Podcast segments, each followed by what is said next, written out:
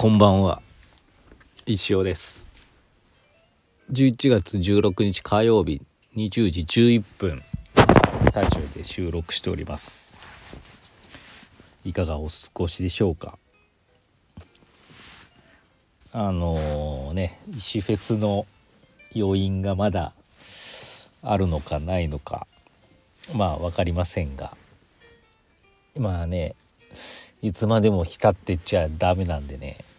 次へ進まなきゃと思い溜まっているデザイン仕事一つ一つ取り掛かろうとしています。取り掛かろうとね、うん、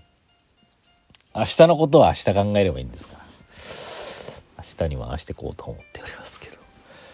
えー、っとね明日ちょっと石オーバータイムありません。ちょっと石が全まあちょっとできないっすよね。できないことはないんですけどね。うん。ちょっとサンビルもありますしね。っていう話はしましたね。なのでまあちょっとまあお休みということで。逆に言えば日曜日やったばっかですからね。一生オーバータイムという感じですすいません。えでまあ今日はまあデザイン一つやりつつですね。まあ石フェスのアーカイブをちらって見ながらまあありすぎるんでね。まあちょっと全部は見れないですけど。最後のね締めのやつを見ててやっぱ。あのー、さっきの動編集してね1分の動画にまとめたんですけど最後の挨拶。あのバンドメンバー紹介みたいなことしてよかったなと思います。なんかもう言うことがなくなっちゃってまあどうやって終わろうかなって喋りながら考えた時にやっぱりねこのイシフェスがまあ無事にね終わったっていうのはまあ参加してくださったねあのオーディエンスの皆さんはまあ当たり前なんですけどまあそれを今まで準備に携わってくださったスタッフがいたからこそっていうのもあるんでね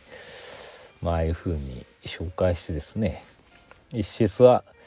石田石尾祭りなんですけどもう、ね、いろんな人が関わってくださったおかげでできているっていうのをねあのまあお伝えできたできてよかったかなと思ってます。あそこはまあ良かったなと。自分、ね、最後自分の名前噛んでしまいましたけど。まあいいんじゃないですかね。はい。っていう感じでございます。まあ石フェスはね終わりましたけど2021まだこの 実はクラファンのリターンがまだねやってないの2つありまして。ティダティダさんとくにくにのところのラジオですね。予定だとティダティダさん明日収録する予定なんですけどね。ちょっと連絡待ってみます。あの陽子さんもゆっくも2人でね支援してくださってるんで。まあ最低でも2回分は収録しなきゃいけませんし。くにくにのところもねまああの1回じゃ収まらないんじゃないかと思いますんでね。まあ早いうちにね11月中にねリターン返さないとね違反になっちゃいますからね頑張りたいと思います。はい。というわけで今日はね朝あそうだ朝空と月さん行ってですねまあ物販の回収に行きました。でもすごいも全部片付けてくださっててありがたかったですね本当に。でまああのラー担々麺のテイクアウト冷凍のやつを購入させていただきましてあとちょっと話してたんですけどあのやっぱり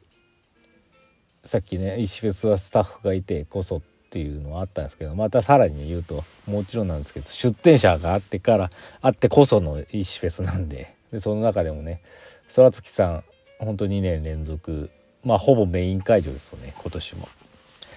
頑張っていただきましてありがとうございました。ただねあの美穂さんも雅也さんもね僕たちも私たちも一緒に楽しみたかったなっていうのがおっしゃってて確かにそうだよなと。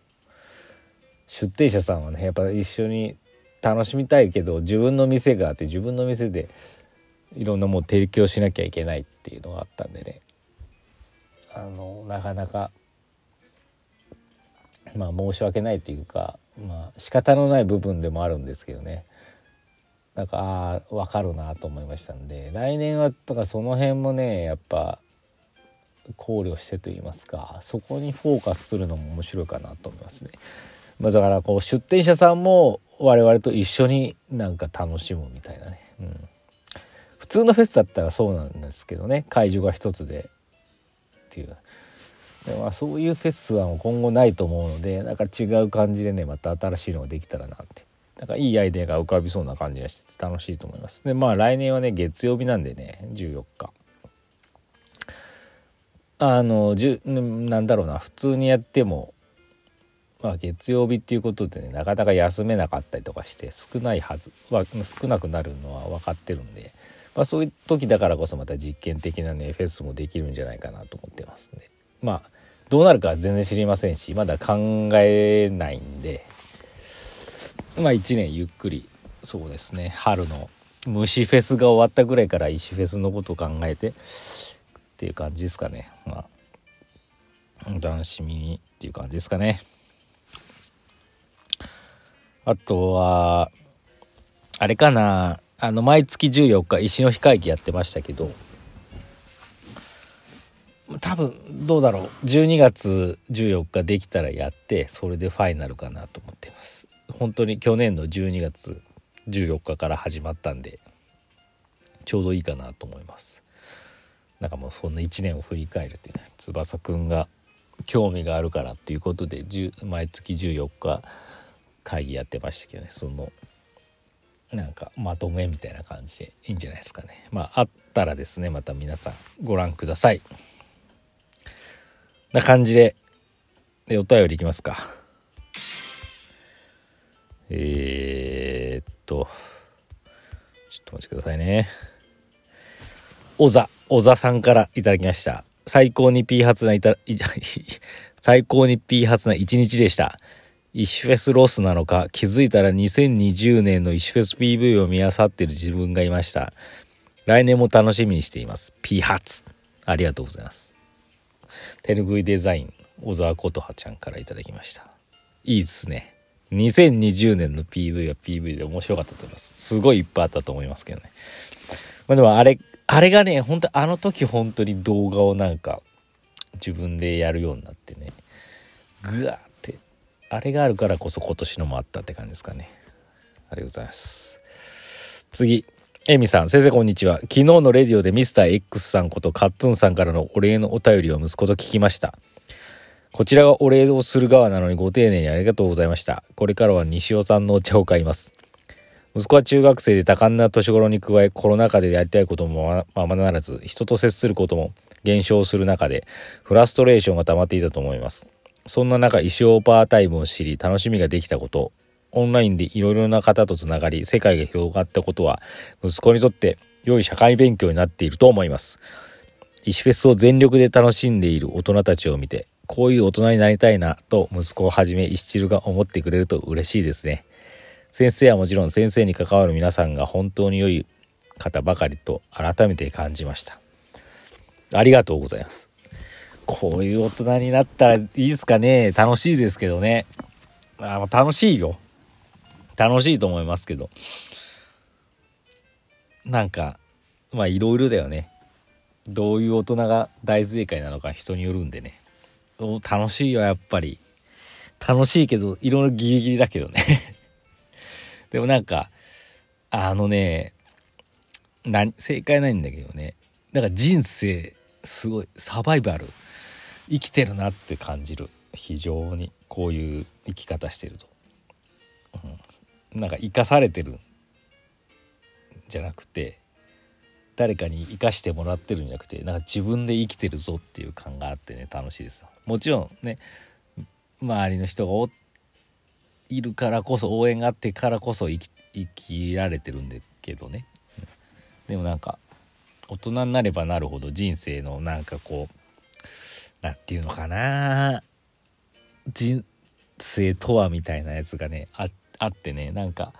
狭まっちゃうんですよ。やりたいことがあってもできなかったりとか。いやでもねっていう。いやでも自分の人生だよねっていうとそこはね、まあ、今日のあの昨日発表した文章にもあったんですけどね心の動く方向へ行けばいいつまり自分が思った本当やりたくないことはやりたくないって絶対感じてるし本当はやりたいんだけどっていう気持ちがあったらやっぱその気持ちをに従うのが一番いいんだろうなと思ってます。はい、まあ未来はね明るいと思うんでね。まあ私がね明るい未来のね道を作っておきますんで。まあるいくんたちが大人になったらねこういう私みたいなねおかしなって言ったらあれですけど楽しそうにね言い切れるねなんかそういう道もねできてればいいなと思うのでね。その道を通りつつ独自の道を歩んでほしいと思ってます。最後前川さん先生こんばんは。石フェスの余韻が楽しいです。アーカイブも全部見てしまったので CM の曲をダウンロードしてリピートしまくってます。仕事中鼻歌がうるさい人になっちゃってます。行く前と行った後でなんだか世界が違って見えるほどです。素晴らしい効果です。石、えー、先生は石フェス終わってみてどんなお気持ちなのか今日も聞きたいです。よろしくお願いします。あまあ大体今日のラジオでそんなようなこと言ってたと思うんでちょうどよかったと思うんですけどね。本当にまあおっしゃる通り。行くか行かんかで本当に違いますよね。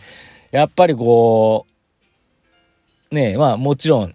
行かなくてもねライブ配信で楽しめたと思うんですけどやっぱそのライブ配信で見るのか現場にいるのかでもやっぱ違ってくると思うしなんか人生ってやっぱそういうことですよねっていうのは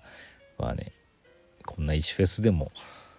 伝わったんなら嬉しいですよっていう感じです。